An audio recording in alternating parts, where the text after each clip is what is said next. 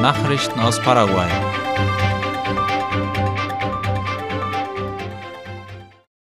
Die Sperrung der Ruta Transchaco ist aufgehoben worden.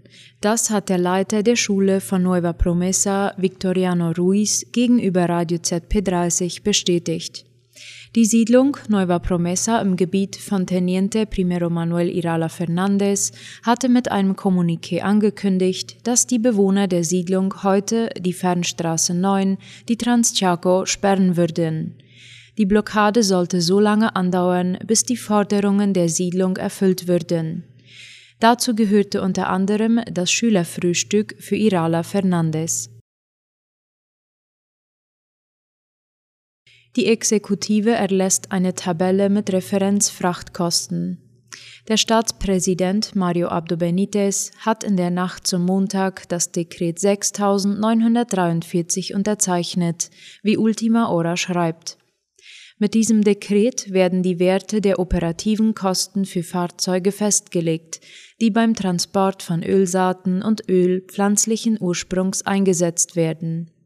Der Leiter der nationalen Transportbehörde Dinatran, Juan José Vidal, sagte, dass die Preisregelung mit Beginn dieser Woche in Kraft getreten ist. Er fügte hinzu, dass man sich zurzeit für die Registrierung der Agrarexporteure einsetzt. Vidal wies darauf hin, dass es das erste Mal ist, dass die Frachtkosten im Land reguliert werden. Am vergangenen Dienstag war eine Einigung in dieser Frage erzielt worden zwischen einem technischen Ausschuss, der für die Überarbeitung der Referenzpreistabelle herausgesetzt worden war, und den Leitern der Lkw-Fahrerorganisationen. Der Technische Ausschuss war im vorigen Jahr nach einem Streik der Lkw-Fahrer gebildet worden. Für die Studien zur Formulierung der Preistabelle war in Zusammenarbeit mit der Dinatran ein Beratungsunternehmen beauftragt worden. Fahrradrennen am Tag des Indianers. Die Veranstaltung hat heute früh in Philadelphia begonnen. Los ging's um 8 Uhr vor dem Rathaus an der Straße Boquerón mit schätzungsweise 50 Teilnehmern, wie unser Kollege Lucio Romero feststellte. Das nun schon traditionelle Fahrradrennen aus Anlass des Tages des amerikanischen Ureinwohners wird von den Bürgermeisterämtern des zentralen Chaco veranstaltet. Die Radfahrer werden am Ende in Villa Choferes del Chaco erwartet, wo das Ankunftsziel liegt. Wie Radio ZP30 in Erfahrung bringen konnte, finden aus aktuellem Anlass weitere Radrennen und zahlreiche Feierlichkeiten in anderen Ortschaften statt.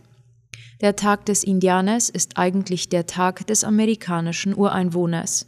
Er geht auf den 19. April zurück. Der Tag, an dem 1940 in Mexiko der erste interamerikanische Indigenenkongress stattfand. Laut Angaben der Nationalen Behörde für Linguistikpolitik SEPL gibt es in Paraguay 19 Volksgruppen der Ureinwohner. Sie finden sich in fünf verschiedenen Sprachgruppen.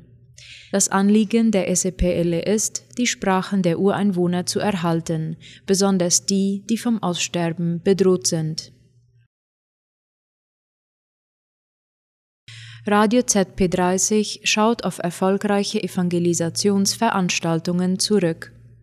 Die sieben Veranstaltungen in den vergangenen zwei Wochen standen unter dem Thema Cristo mi Esperanza, zu Deutsch Christus meine Hoffnung. Organisiert wurden die Gottesdienste von Radio ZP30 und dem Evangelisationsteam Solo Cristo Salva von der Mennonitengemeinde Fernheim. Unterstützt von den Gemeindekonferenzen Nord- und Südmenno, Neuland, den deutschsprachigen Gemeinden Fernheims und den Konferenzen der Gemeinden Enlet, Nivaclé und Guarani. Wie der Direktor von Radio ZP30, Egon Dörksen, sagte, waren es große Versammlungen. Viele Menschen hätten das Wort Gottes bei den Präsenzveranstaltungen und durch die Übertragung gehört, und zahlreiche hätten danach die persönliche Entscheidung getroffen, ihr Leben zu ändern. Gott hat Großes getan. Stattgefunden hatten die Versammlungen in Philadelphia in Cacique Maggeto am 6. und 7. April. In Betania Comunidad Nivacle Unida vom 8. bis zum 9. April und in der Osterwoche in Loma Plata an der südlichen Zufahrt unter freiem Himmel. Während allen Gottesdiensten gab es parallel ein Programm für die Kinder. Umrandet wurde die Großveranstaltung mit lokalen Musikgruppen und Gastmusikern. Die Botschaften brachte der Evangelist William Sawatzki. An allen Abenden konnten Menschen in die Seelsorge zu einem Seelsorger vor Ort oder am Telefon kommen. Nachrichten aus aller Welt.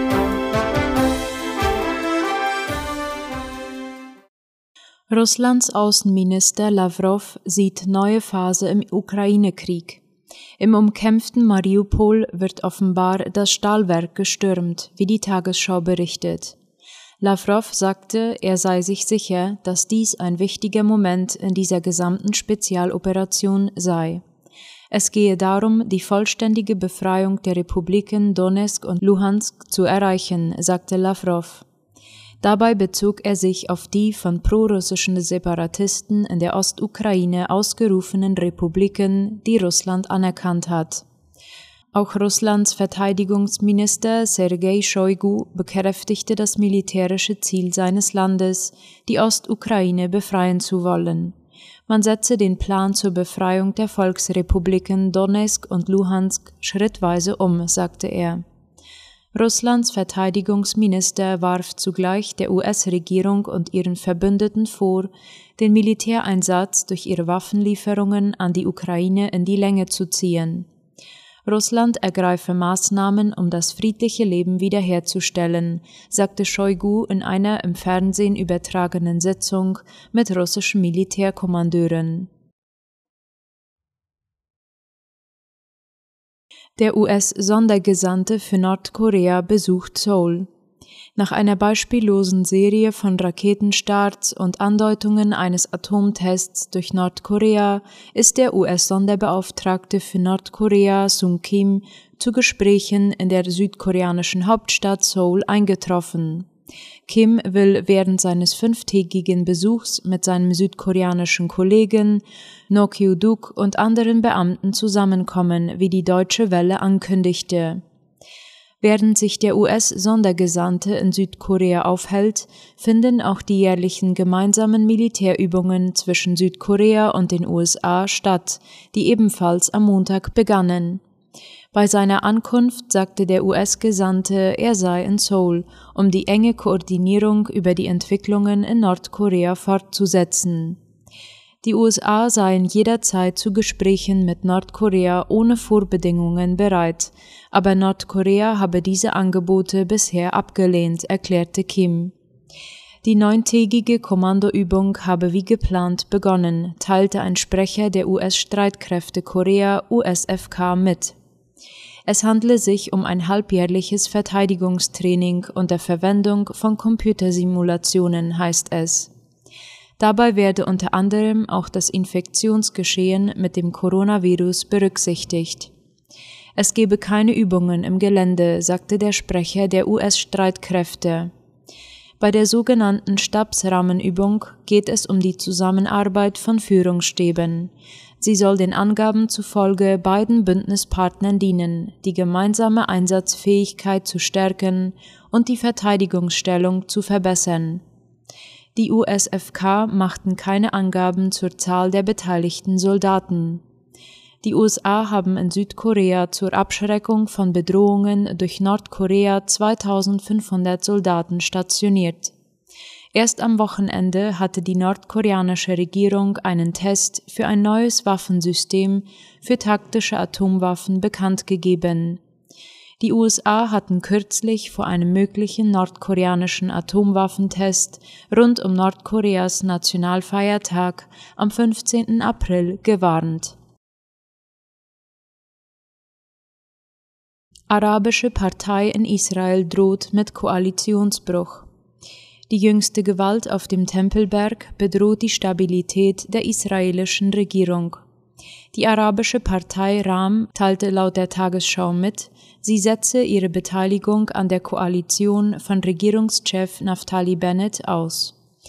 Die Partei reagierte damit auf Druck aus den eigenen Reihen wegen des Vorgehens der israelischen Polizei auf dem Tempelberg aus der Regierung auszuscheiden.